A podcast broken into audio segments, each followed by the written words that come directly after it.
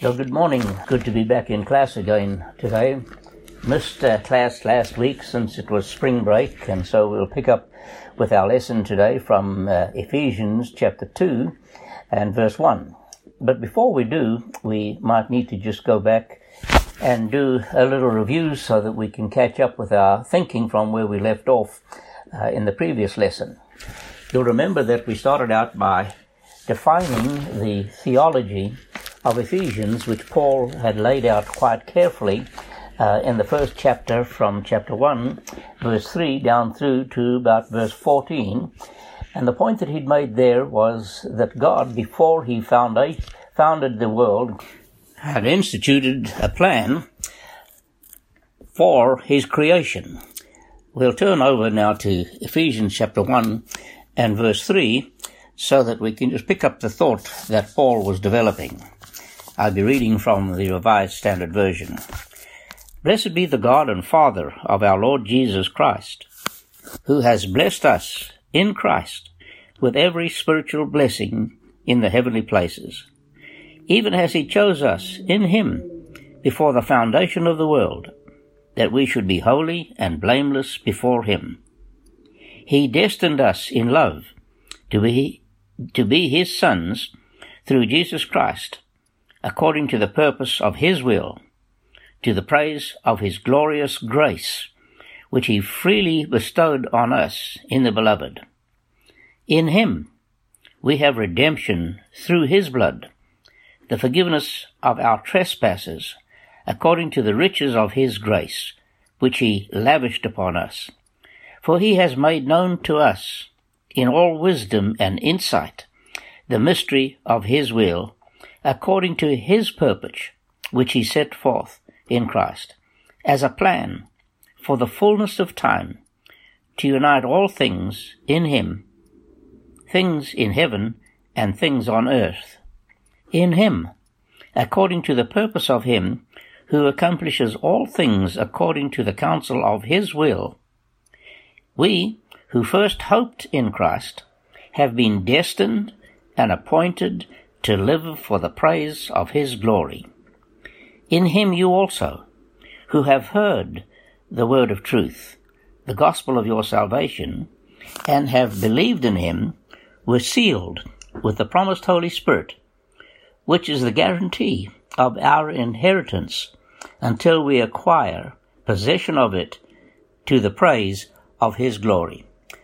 Now the point that we want to note here is that Paul is telling us that before God created anything, he had established a plan that in Christ Jesus, those who would come to him in faith would become God's children.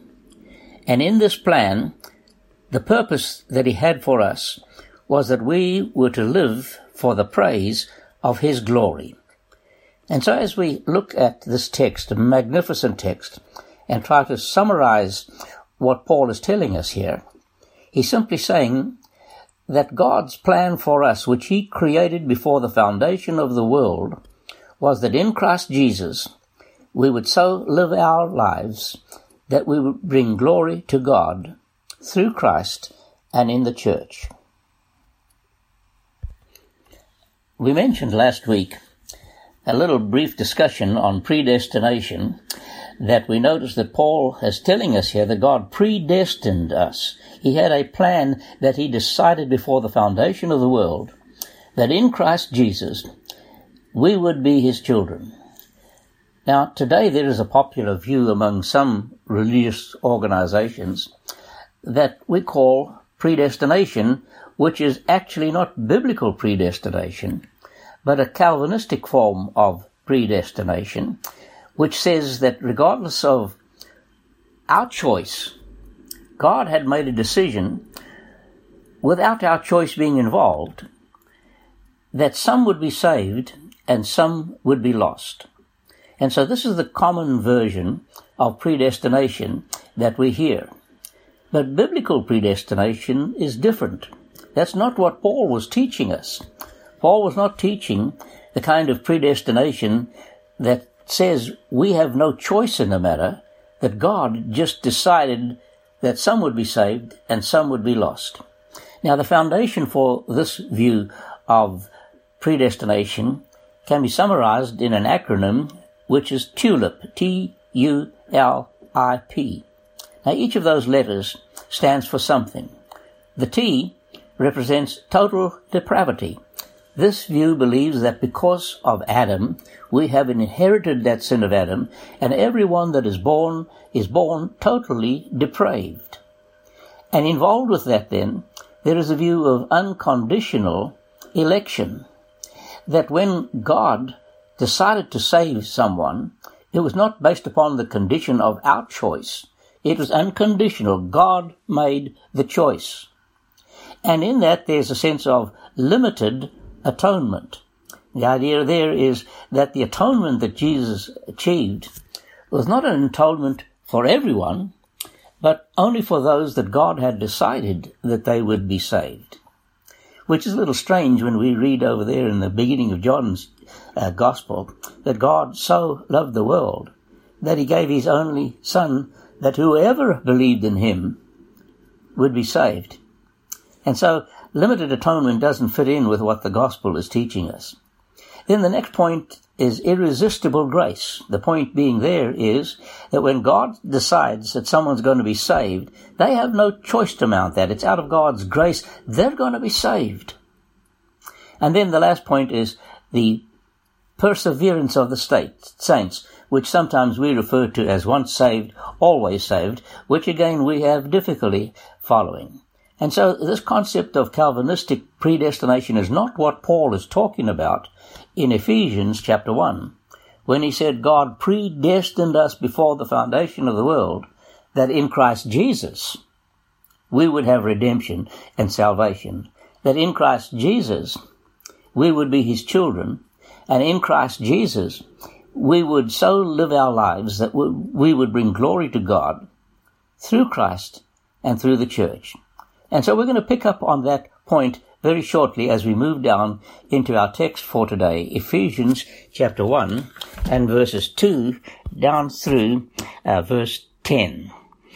Let me just read to you, and I will be reading to you sort of from the uh, RSV, but also from the English Standard Version. Now, the RSV and the English Standard Version uh, present this a little differently, basically based upon the fact that there doesn't seem to be a noun in the sentence that defines where the action belongs. And so it's somewhat a little bit uh, different in each of these versions, but ultimately when you read through it, uh, it uh, makes sense. The RSV says, and you he made alive when you were dead through the trespasses and sins in which you once lived. Now, the English Standard Version, which I think is a better translation, reverses that and says, when you were dead through the trespasses and sins in which you once lived, following the course of this world, God then made you alive. So, let's notice this text as we read it here from the English Standard Version, and I'll read from verse 1 down through to verse 10, and then we'll come back and we'll comment on it as we can and do some explaining. Now, Paul writes here, You were dead through the trespasses and sins in which you once lived, following the course of this world, following the ruler of the world of the air, the spirit that is now at work among those who are disobedient. All of us once lived among them in the passions of the flesh, following the desires of the flesh and senses and we were by nature children of wrath, like everyone else. But God, who is rich in mercy, out of the great love with which He loved us, even when we were dead through our trespasses, made us alive together with Christ. By grace you have been saved. And raised, He has, God has raised us up with Him and seated us with him in the heavenly places, so that in the ages to come he might show the immeasurable riches of his grace in kindness toward us in Christ Jesus. For by grace you have been saved through faith. And this is not your own doing. It is the gift of God, not the result of works, so that no one may boast. For we are what he has made us, created in Christ Jesus for good works, which God prepared beforehand to be our way of life. So several thoughts come crashing together here right at the very end of that text in verse 10 that this, this is a plan that God had beforehand, before we even came into the picture, before he even created us, that in Christ Jesus, we would have a plan to follow as to how we live in such a way that we would bring glory to God. Now, notice how he begins this passage. You were dead through the trespasses and sins in what you once lived. Now, that's interesting. because when we get down to think about it, we're not going to appreciate our salvation if we didn't think or believe that we were lost. And so the beginning of the gospel actually is that we were lost. We were dead through our trespasses and sins. And realizing that we were dead through our trespasses and sins, we can now turn to God through faith and by His grace, we can be saved. Now, Paul does the same thing in the great letter that he wrote to the Romans, which is a, wonderful gospel of that we are justified by God's grace through our faith in Jesus Christ. And that's the main theme that you know that we have there at the beginning of Romans chapter 1 and verse 16. For he says, I am not ashamed of the gospel. That is the good news. And what is that good news? Well, we were dead in our sins and God has made us alive in Christ Jesus. So let me read that again. For I am not ashamed of the gospel. It is the power of God for salvation to everyone who has faith. Notice that it is for everyone who has faith. To the Jew first, and also to the Greek. For in it the righteousness of God is revealed through faith, for faith, as it is written, he who through faith is righteous shall live. So Paul starts out with this powerful message that those of us who are lost because of the power of the gospel and the death of Jesus, we can be made alive again. That's just one little summary. But as you move down to verse 18 now, Paul will begin now to go into three chapters in which he talks about the fact, first of all, chapter 1 verse 18 down through to verse 32, the Gentiles were lost because they turned away from God. And then you think, well, the Jews would respond to that by saying, hey, yes, Paul, go get them. But Paul turned in chapter 2 to the Jews, and he says, Therefore you have no excuse, O man, whoever you are, when you judge another. For in passing judgment upon him, you condemn yourself, because you, the judge, are doing the very same thing. And so he begins now in chapter 2 to talk about the Jews and to point to the fact that the Jews had not kept God's law and the Jews were consequently lost. Then he comes on down into chapter 3 and he begins to say that the whole world is lost because the whole world had turned against God. But, that's a wonderful but there in chapter 3 verse 21. But now, the righteousness of God has been manifested apart from the law, although the law and the prophets bear witness to it, the righteousness of God through faith in Jesus Christ for all who believe. For there is no distinction, since all have sinned and fall short of the glory of God, they are justified by His grace as a gift through the redemption which is in Christ Jesus. Now, the point that I want to emphasize here that in Ephesians and in Romans, Paul is clearly stating that this gospel is for all who come to God through faith in Christ Jesus, who will then be justified by God's grace and because of God's love.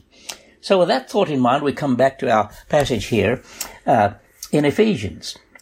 And I want to pick up with just reading the text again and commenting on it as we go through. But you were dead through the trespasses and sins in which you once lived, following the course of this world, following the ruler of the power in the air, the spirit that is now at work among those who are disobedient. All of us once lived among them in the passions of our flesh, following the desires of flesh and senses. And we were by nature children of wrath like everyone else.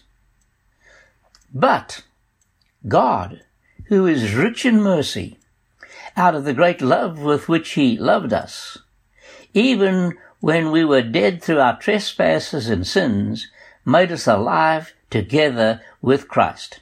Now, if you're looking at your Bible there, you'll see that following the fact that God has made us alive together with Christ, there is a little dash. And you read, by grace you have been saved. And another little dash. Paul is inserting this thought into what he's just said there. He says, God, who is uh, rich in his mercy, you see, has made us alive. Now let's just catch on to this. How did he do it? By grace we've been saved. And then in verse 6, he has raised us up with him and seated us in the heavenly places in Christ Jesus, so that in the ages to come he might show the immeasurable grace of his riches in grace, in kindness toward us in Christ Jesus. For you, by grace, you have been saved through faith. And this is not your own doing. This salvation is a gift of God not the result of works, so that no one may boast. For we are what he has made us, created in Christ Jesus for good works, which God prepared beforehand to be our way of life. Now let's just pick up as he created us for good works. Now, if we're working in the context of Ephesians, what good work or good works has God created for us in Christ Jesus.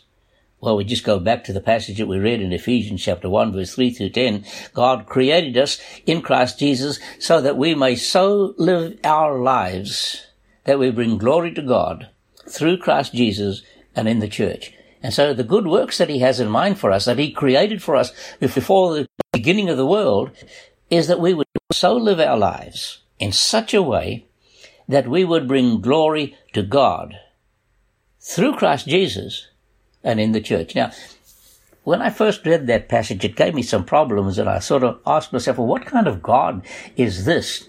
That he has a plan that we can be saved in Jesus Christ and the end result of that is that we would so live our lives that we bring glory to him. But then when you think about that, if we so live our lives that we bring glory to God in Christ Jesus and in the church, who is the major beneficiary of that? Why, obviously it's us. Because you see, as we live our lives so that we bring glory to God, we are the ones who are blessed. And you remember in Ephesians chapter 1, as we began our passage this morning, we notice where Paul starts to talk about this. He says that God has done this in Christ Jesus. He has given us every spiritual blessing. Notice chapter 1 of the Ephesians in verse 3.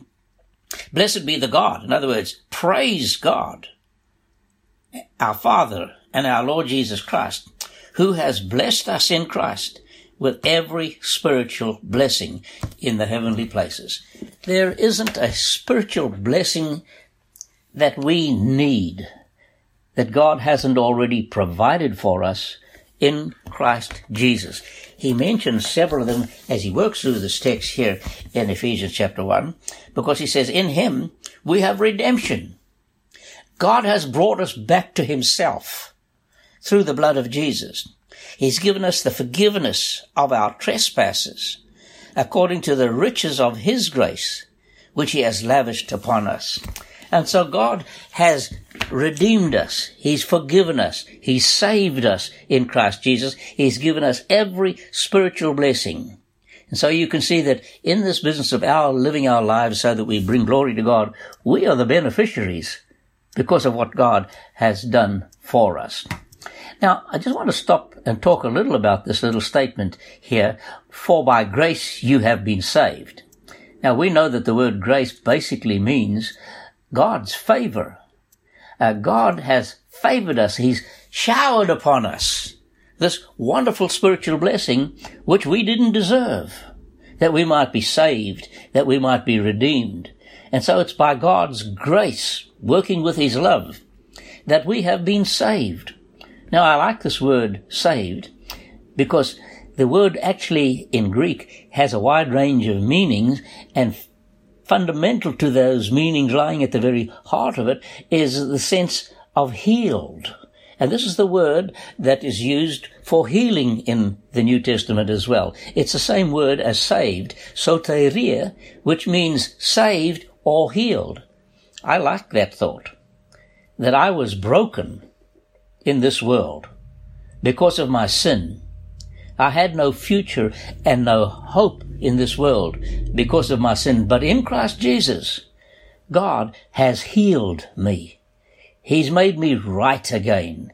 He's put me right in our relationship together.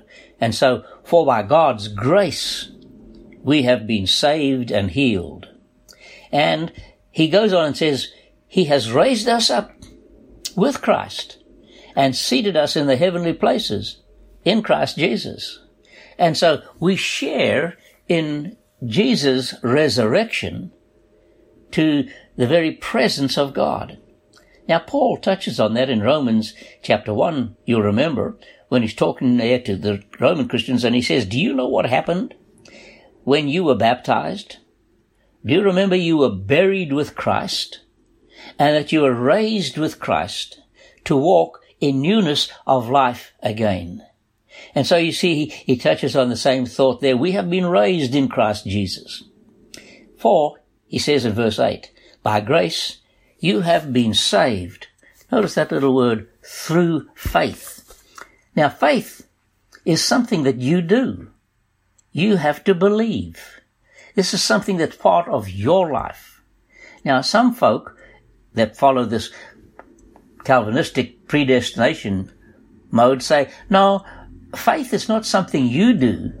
God, by His grace, gives you that faith by which you are saved. I don't think that's what the New Testament is teaching. When we're told that we need to have faith in Jesus, we need to have faith in God. It's something we do. For by grace you have been saved through faith, that is through believing. Now, this salvation here is not your doing. It is a gift of God. He's not saying here that faith is the gift of God. It's salvation that is the gift of God. For by grace you have been saved, comma, little passage, then it is the gift of God. Salvation is not the result of our works so that no one may boast. For we are what He has made us and created in Christ Jesus for good works. You know, that, that raises some interesting questions uh, that has to do in this business of salvation. Okay, when I have faith in God, when I have faith in what He's done in Jesus Christ, I'm just trusting in what He's done. And because of that, I am then baptized so that I may have those sins forgiven and be raised to walk in newness of life. Now, the thing that we're thinking about here is, well, in my baptism, who is doing the work? Who is doing the saving? It's not me. It's God in my baptism who is working and doing the saving. I'd like you just to turn over to Colossians and chapter 2, and we'll read together here uh, from, oh, let's see, verse 2, we'll pick up with here, verse 11. In him also you were circumcised with a circumcision made without hands. In other words, here is something that is happening to us that brings us into this covenant relationship with God. But it's not the Jewish kind of circumcision that's made with hands, like the putting off of the body of the flesh in the circumcision, but here it's by putting off the body of the flesh in the circumcision of Christ. And you were buried with him in baptism, in which you were also raised with him through faith in the working of God, who raised him from the dead. And so in the resurrection of Jesus, it was God who was working. And in our baptism, it is God who is working and who is raising us with Christ into eternal life. So the point that we need to notice as we look at this particular passage of scripture, which is so wonderful, is that Paul is saying here at one time you Gentiles were completely lost, but God in his grace has saved you according to the plan that he had before the foundation of the world, that in Christ Jesus you could be his children and could be saved. Now in our next lesson, we're going to notice from verse 11 that Paul will say to these same people here, notice chapter 2 and verse 11, Therefore, remember that at one time you Gentiles in the flesh, called the uncircumcision by what is called the circumcision, which is made in the flesh by hands, remember that you were at that time separated from Christ, alienated from the commonwealth of Israel, and strangers to the covenants of promise, having no hope without God in the world. But now in Christ Jesus, you who were once far off have been brought near in the blood of Jesus Christ. And that's where we will pick up our lesson next week. But I wanted you to see that Paul is saying to these Gentiles, you need to remember what God has done. At one time, you were dead in your trespasses and sins. But now by His grace, He has saved you according to His eternal plan and purpose. And He saved you through your faith in Jesus Christ and what God was doing for us in Jesus Christ. So I hope you have a good week and uh, read ahead to be ready for us when we gather together next Tuesday to follow up with this lesson.